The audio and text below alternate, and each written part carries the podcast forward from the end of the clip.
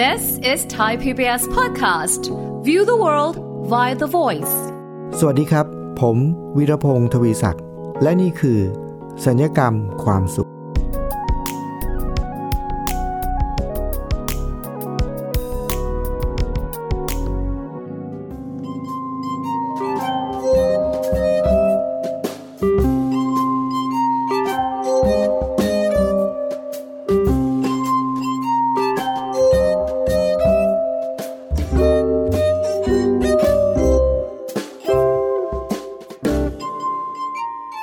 ชื่อว่าหนึ่งในความฝันของใครบางคนนะครับ อยากจะมีสิ่งนี้นะครับ แล้วก็หลายคนก็มีนะครับ แต่ว่ามีคนจำนวนไม่มากนะที่จะมีสิ่งนี้ แต่ว่าคนจำนวนมากเลยครับ มีความฝัน บอกว่าในชีวิตถ้ามีสิ่งนี้นะ โอ้โห สวรรค์เลยจะมีความสุขมากเลยครับ สิ่งนั้นคือรีสอร์ทส่วนตัว คุณผู้ฟัง มีรีสอร์ทหรือบ้านพักตากอากาศส่วนตัวไหมครับ ถ้าใครมีบ้านพักตากอากาศส่วนตัวนะ แล้วก็ไม่ค่อยมีเวลาไปพักนี่ก็บอกผมได้นะครับ เดี๋ยวผมจะไปไปพักบ้างนะฮะบ้านจะได้มีคนอยู่อาศัย ที่จริงแล้วคุณผู้ฟังเชื่อไหมครับว่ารีสอร์ทส่วนตัว หรือว่าบ้านพักตากอากาศส่วนตัวเนี่ยต้องบอกว่าคนที่มีนี่ก็ต้องแน่นอนนะครับ ก็ต้องเป็นคนที่มีฐานะนะครับ คนที่มีฐานะเนี่ยเขาก็จะมีผมเคยรู้จักคนหลายคนนะครับ ที่เขามีบ้านพักตากอากาศ อยู่ทั้งที่จังหวัดเชียงใหม่นะครับ อยู่ที่ชายหาดแถวพัทยา แล้วก็อยู่ที่แถวระยองอะไรมีหลายที่เลยนะครับ แล้วก็เขาเป็นนักธุรกิจนะแล้วก็แต่ละที่เนี่ยปีปีหนึ่งอย่างมากเนี่ยเขาไปได้ครั้งเดียวนะเพราะว่าคนทำธุรกิจก็จะไม่ค่อยได้ไปนะครับไม่มีเวลาไป แล้วกลายเป็นว่าบ้านพักตากอากาศแต่ละที่เนี่ยก็คือต้องมีคนอยู่แล้วก็คอยดูแลทำความสะอาดให้มันเรียบร้อยเสมออะไรเงี้ยนะครับ ส่วนตัวเองก็ไปอย่างมากสุดแต่ปีละครั้งนะฮะมีอยู่ครั้งหนึ่งผมก็ไปบ้านพักตากอากาศของเพื่อนคนหนึ่งของผู้ใหญ่ท่านนี้นะฮะแล้วก็คุยคุยกับคนที่ดูแลบ้านเขาบอกว่า อย่างมากปีละครั้ง บางปียุ่งยุ่งมากเลย ไม่ได้ไปเลยด้วยซ้ำไปนะครับ แต่ก็บางครั้งก็จะแบบว่ามีแขกส่งแขกส่วนตัวมาเป็นเพื่อนเป็นผู้ใหญ่เป็นใครเนี่ยมาก็มาพักบ้างอะไรเงี้ย อันนี้คือรีสอร์ทส่วนตัวนะครับ หรือว่าอีกอันหนึ่งในส่วนของผมเองเนี่ย ผมเคยมีโอกาสที่ไม่ได้มีรีสอร์ทส่วนตัวนะครับ แต่ว่าความที่เราโชคดีเราได้เดินทางบ่อยๆ และทำให้เรารู้จักคนเยอะ แล้วเวลาที่ผมทำงานเราต้องไปบรรยายไป ไปเป็นวิทยากรอะไรเงี้ยเราก็จะรู้จักคนเยอะ แล้วจะมีคนที่เหมือนกับชื่นชอบฟังการบรรยายอะไรเงี้ยเขาก็จะประทับใจแล้วเขาก็จะบอกว่า ถ้ามีโอกาสแวะมานะ จังหวัดนี้จังหวัดนี้อะไรเงี้ยให้มาพักที่รีสอร์ทเขาหรือบ้านเขาหรือโรงแรมเขาได้เลยอะไรเงี้ยประมาณอย่างนี้นะครับ รู้จักคนแบบนี้เยอะจนประหนึ่งว่าคือไม่ได้มีฐานะแบบนั้น แต่ว่าประหนึ่งว่ามีรีสอร์ทอยู่ทั่วไป ทั่วไปหมดนะฮะอันนี้ก็คล้ายๆ แบบรีสอร์ทส่วนตัว แต่คุณผู้ฟังครับ ผมมีข่าวดีที่จะมาแจ้งให้ทราบครับว่า ถ้าใครที่ฝันว่าอยากจะมีรีสอร์ทส่วนตัวนะครับ ไม่ต้องรอให้ร่ำรวยมากขนาดนั้น หรือไม่ต้องรอว่าเออชีวิตเราจะได้เจอคนเยอะมากมาย รู้จักคนเยอะเหมือนผมที่รู้จักคนเยอะ แล้วก็มีคนที่เสนอว่าให้ไปพัก ประหนึ่งว่าเรามีรีสอร์ทก็ไม่ต้องเป็นอย่างนั้นก็ได้ ข่าวดีที่ว่าคือถ้าเราอยากมีรีสอร์ทส่วนตัว เราสามารถมีรีสอร์ทส่วนตัวได้ทันทีครับ เคล็ดลับวิธีทำไงรู้ไหมครับ เคล็ดลับนี้เนี่ยผมได้เรียนรู้มาจากลูกศิษย์ท่านหนึ่งนะครับ ซึ่งเมื่อหลายปีก่อนนี้ผมก็มีโอกาสไปเดินทางไปบรรยาย ให้กับ ตำรวจนะครับ ที่ภาคต่างๆ หลายจังหวัดทั่วประเทศนะครับ ก็มีวันหนึ่งก็ไปเจอกับนายตำรวจท่านหนึ่ง คือไม่ได้ร่ำรวยนะครับ เป็นข้าราชการที่ไม่ได้ร่ำรวย ก็มีบ้านปกติเนี่ยแต่ว่าพอรู้จักกันได้สื่อสารกันได้พบกัน โดยเฉพาะในโซเชียลมีเดียอะไรนี่ครับ เราก็จะเห็นว่า เฮ้ย โอ้โห เหมือนกับคุณไปเที่ยวแบบรีสอร์ท มีรีสอร์ทส่วนตัวเหรออะไรอย่างเงี้ยก็แซวๆเขานะครับ พูดคุยกัน เขาบอกอ๋อเปล่าแล้วอาจารย์ อันนี้ไม่ใช่รีสอร์ทอันนี้บ้านผมเองนะบอกโอ้โหทำไมบ้านถึงแบบหรูหราเป็นแบบรีสอร์ทอย่างนั้นล่ะเขาบอกว่าอาจารย์ครับ ผมมีแนวคิดแบบนี้ครับว่า อาจารย์เคยสังเกตไหมว่าคนเราเนี่ย เวลาที่เราอยู่บ้านเราก็ประมาณหนึ่ง แล้วพอเราอยู่บ้านไปสักระยะหนึ่ง เราก็จะมีความรู้สึกว่าอยากเปลี่ยนบรรยากาศใช่ไหมครับ อยากเปลี่ยนบรรยากาศ อยากจะไปพักผ่อนที่บ้านตากอากาศที่รีสอร์ทนู่นนี่นั่นอะไรเงี้ย เราก็ไปเวลาที่เราได้เปลี่ยนบรรยากาศแล้วเราไปพักที่รีสอร์ทเนี่ย เราก็มักจะชื่นชอบบรรยากาศของรีสอร์ทแห่งนั้น เพราะอะไรครับ เขาถามผมรู้สึกผมถามเพราะอะไร ผมก็บอกว่าเออเพราะอะไร เพราะว่า คนที่ไปรีสอร์ทแล้วก็ก็ชื่นชอบ เพราะว่าบางคนเขาก็ชอบบรรยากาศอ่าอากาศดีอ่ามีอะไรอีกครับ บางรีสอร์ทนี่เขาก็จัดสวนนะครับ ดอกไม้สวยงามเขาดูแลสวนอย่างดีนะครับ อย่างนอกจากนั้นมีอะไรอีกครับเขาก็ถามผมบอก แล้วรีสอร์ทน่ะมีอะไรอีกครับเราก็บอกนึกนึกดู เอ๊ะเวลาที่เราไปรีสอร์ทเนี่ยมันเนื่องจากมันไม่ใช่ที่ของเราใช่ไหมเราไปอยู่ชั่วคราวนะ แล้วเวลาที่เราไปเนี่ย ของเราก็จะมีเฉพาะของที่เราใช้ประจำวันส่วนตัวเราก็จะมีของไปแค่กระเป๋าสองกระเป๋า เราไม่ได้มีอะไรเยอะ ถ้าเราบอกว่าไปหลายวันเราต้องทำงานบ้านเราก็ติดโน้ตบุ๊กไป ติดคอมพิวเตอร์ไป หรือถ้าเกิดใครเป็นคนชอบอ่านหนังสือเราก็จะติดหนังสือไปนะครับ ถ้าใครมีงานอดิเรกนิดหน่อยออย่างผมเป็นนักดนตรี ผมก็จะติดเครื่องดนตรีไปชิ้น 2 ชิ้นอะไรอย่างเงี้ยก็คือติดของประมาณนี้ไป แล้วนอกนั้นมีอะไรอีกครับอาจารย์เขาบอก เออรีสอร์ทส่วนใหญ่มันก็จะโล่งๆ ไม่ค่อยมีอะไรนะฮะก็จะมีของที่เราใช้นิดๆหน่อยๆเขาบอกนั่นแหละครับอาจารย์ แนวคิดผมก็คือว่าถ้าเราอยากจะมีรีสอร์ทส่วนตัวนะครับ ก็แค่ทำบ้านตัวเองให้เหมือนกับรีสอร์ทนะครับ เราชอบอะไรในรีสอร์ทเราก็ทำให้บ้านเราเป็นอย่างนั้นน่ะบ้านเราก็จะกลายเป็นรีสอร์ทส่วนตัวนะครับ ผมบอก เออ ใช่ แนวคิดมันง่ายขนาดนั้นเลยนะ เราก็แค่สังเกตว่า ไอ้รีสอร์ทที่เราไปพักเนี่ย เราชอบเพราะอะไร เพราะว่ามันสะอาด อ่า เราก็ทำบ้านให้สะอาดนะ อันต่อมาอะไรอีก ของไม่เยอะของไม่ลก คือความที่บ้านเนี่ยเราเราอยู่บ้านเราจะมีของเยอะทรัพย์สินเยอะทรัพย์สมบัติเยอะบางทีก็เก็บเก็บเก็บเก็บเก็บของบางอย่างก็ไม่ได้ใช้ ก็เก็บเก็บเก็บเก็บเก็บ จนกระทั่งไม่มีที่เดิน เขาบอกว่าอะไรที่ไม่ใช้เคลียร์อะไรไม่ได้ใช้เคลียร์เพราะฉะนั้นเนี่ยมันจะทำให้เราบ้านเราเนี่ยบรรยากาศเหมือนรีสอร์ทคือสะอาด สวยงาม แล้วเขาบอกว่าถ้าเราต้องการที่จะให้มันแปลกตานะ ตกแต่งประดับประดา ต้นไม้ตรงนั้นตรงนี้ หรือว่าถ้าเรามีพื้นที่นิดหน่อยก็ทำสวน มีที่เยอะก็ทำสวนเยอะ มีที่น้อยก็ทำสวนน้อย สวนเล็กๆ มีคือแนวคิดเขาเลยครับ ไม่มีอะไรมากไปกว่านี้ครับ ลองสังเกตดูว่าเวลาที่เราไปที่รีสอร์ทเนี่ย เรามีความรู้สึกว่าชอบสบายเพราะอะไร ก็ทำแบบนั้นน่ะ ในบ้านที่เราอยู่ประจำนี่แหละ มันจะได้เหมือนว่า เราเนี่ยมีรีสอร์ทส่วนตัวเป็นของตัวเอง แล้วเราก็อยู่ที่รีสอร์ทชีวิตเราอยู่รีสอร์ททุกวันนะผมบอกโอ้โห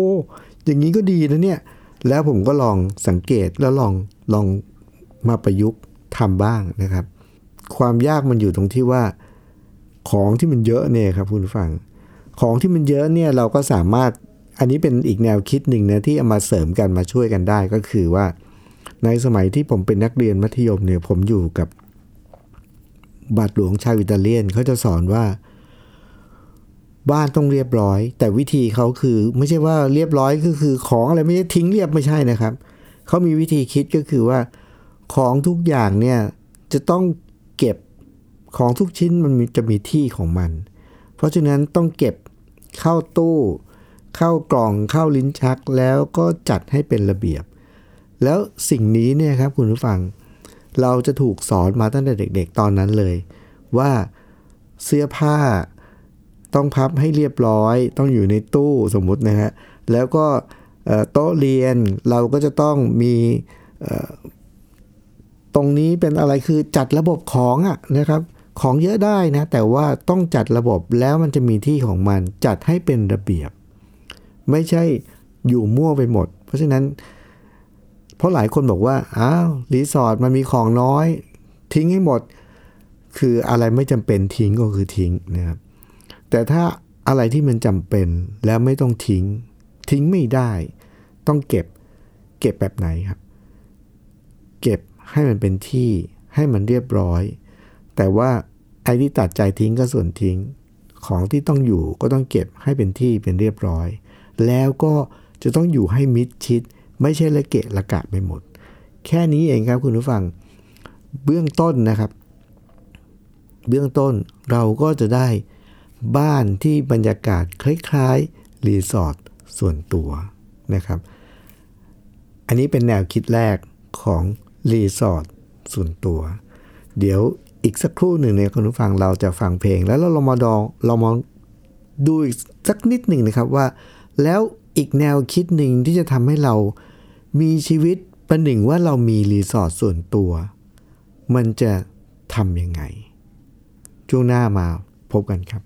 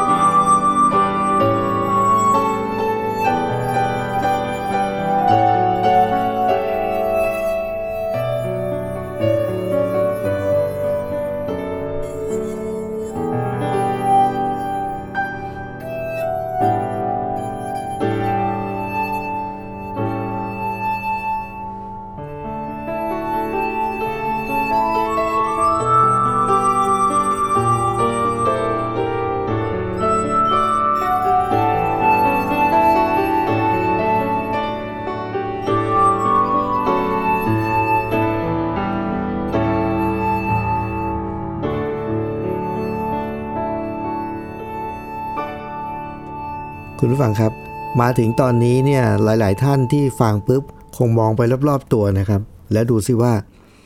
เอาละเราจะมีรีสอร์ทเป็นของตัวเองแล้วนะ ดูซิว่าเราจะทิ้งอะไรได้บ้างนะเราจะจัดอะไรได้บ้างทำอะไรให้มันเข้าที่เข้าทางบ้าง คุณผู้ฟังครับ แนวคิดของรีสอร์ทส่วนตัว หรือบ้านพักตากอากาศเนี่ยคือ เวลาสังเกตไหมครับว่า ทุกครั้งเวลาที่เราไปเที่ยว เราได้ไปบ้านพักตากอากาศ เราได้ไปท่องเที่ยว เราจะมีความรู้สึกสบายนะฮะโล่งๆปลอดโปร่ง แล้วก็รู้สึกมีความสุข คุณฟังครับ เมื่อสักครู่นี้เนี่ยช่วงแรกที่ผมพูดถึงเนี่ยเป็นแนวคิดของลูกศิษย์คนหนึ่งที่ทำบ้านตัวเองให้เหมือนรีสอร์ท ชอบอะไรในรีสอร์ทก็ให้บ้านตัวเองเป็นอย่างนั้นแหละ ให้มันเรียบร้อยให้มันสะอาด แต่ตอนนี้ครับคุณผู้ฟัง ผมอยากจะชวนคุณผู้ฟังมาดูอีกอันหนึ่งครับ แต่ว่าไม่ใช่เป็นบ้านพักตากอากาศ ที่เป็นสถานที่ครับ ผมอยากจะชวนคุณผู้ฟังลองมาดูซิว่า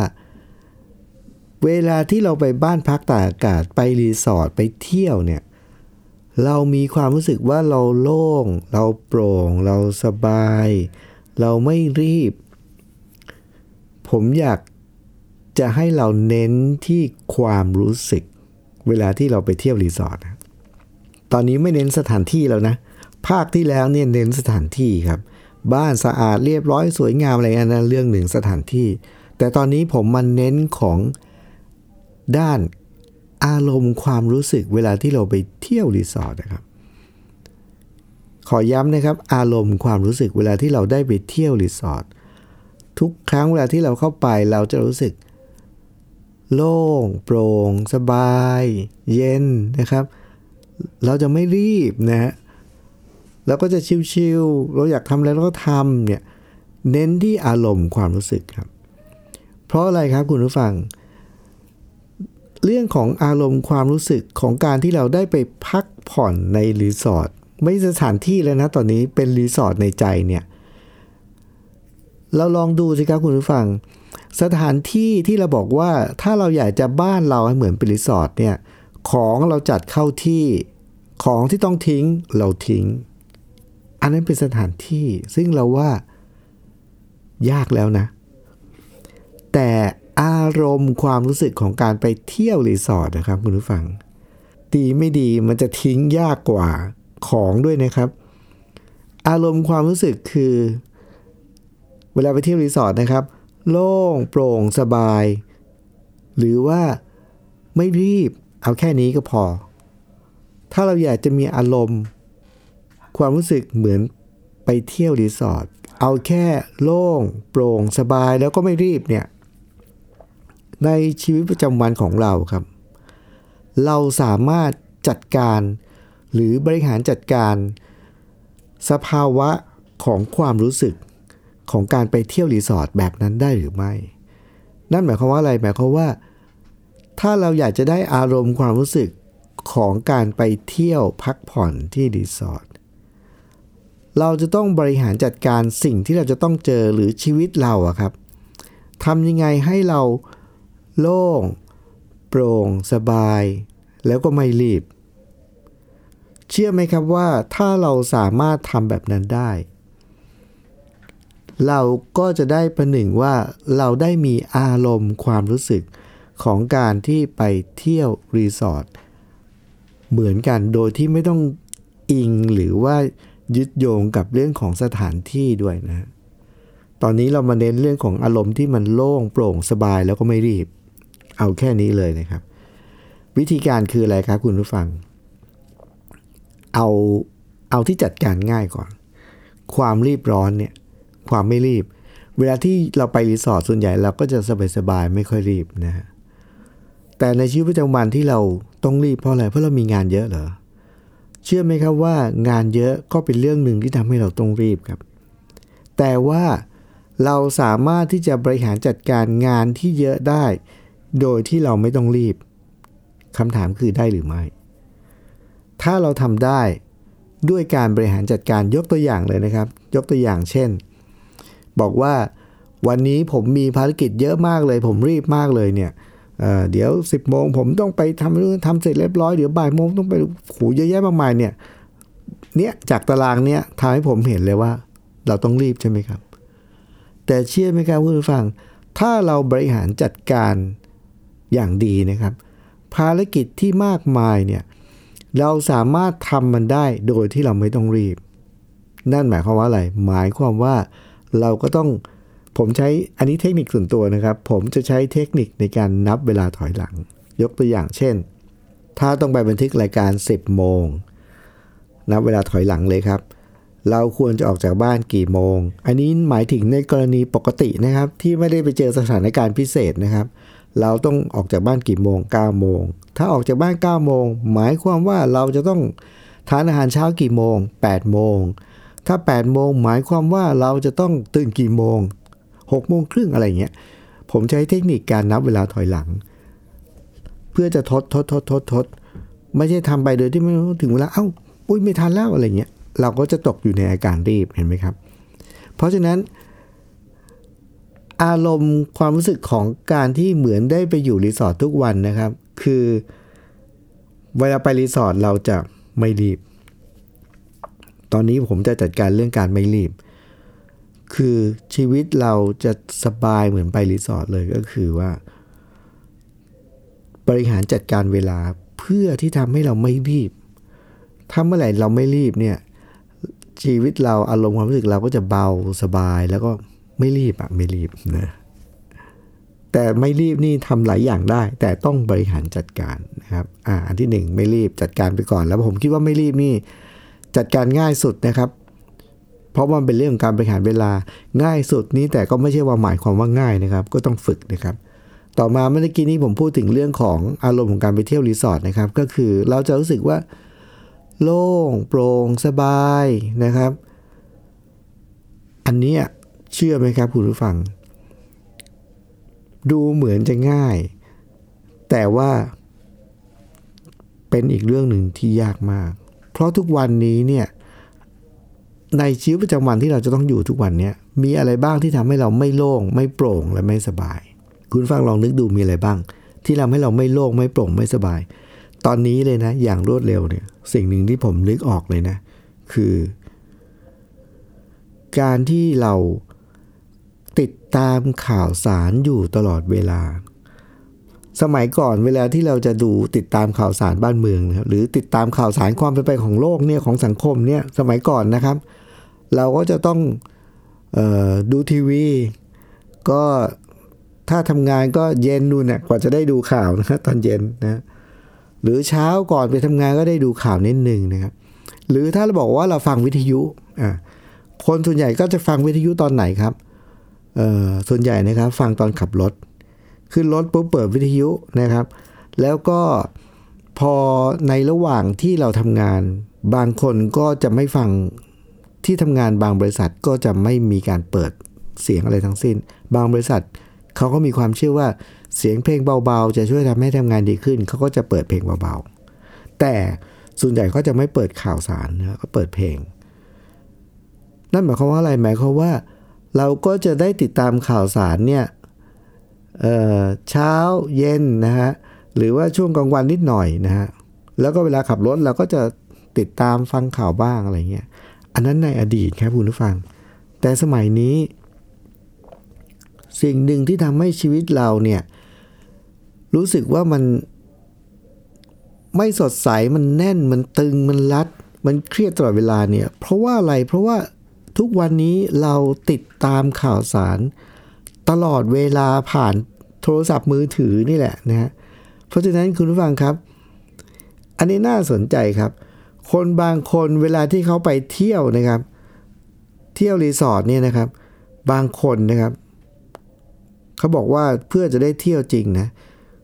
เขาปิดมือถือเลยนะครับเขาปิดมือถือ เขาไม่ดูมือถือตลอดเวลา เพราะฉะนั้นคุณผู้ฟังครับ อันนี้เป็นแค่เพียงยกตัวอย่าง แต่ผมคิดว่าผมเลือกเอาสิ่งที่สำคัญที่สุดและจำเป็นที่สุด ที่มีผลต่อชีวิตของเรามากที่สุดมาแค่สองสาอย่างนะครับ ที่ทำให้เรามีความรู้สึกว่าไม่โล่งไม่โปร่งไม่สบาย แล้วก็ชีวิตมันเร่งรีบตลอดเวลา ซึ่งความรู้สึกเหล่านี้เนี่ยมันตรงกันข้ามกับความรู้สึกเวลาที่เราไปเที่ยวรีสอร์ทครับเพราะฉะนั้นคุณผู้ฟังครับ ถ้าเราอยากจะมีชีวิตเหมือนอยู่รีสอร์ทส่วนตัวทุกวัน ข้อแรกที่เราทำได้คือจัดสถานที่ครับ จัดบ้านให้เหมือนรีสอร์ทครับ ให้สะอาดให้เรียบร้อย ดูแลให้ดี อันนั้นเรื่องสถานที่ครับ แต่เรื่องของอารมณ์ความรู้สึกของการไปเที่ยวรีสอร์ทครับ โล่งโปร่งสบาย ไม่รีบ อันนี้เราก็สามารถจัดการได้ด้วย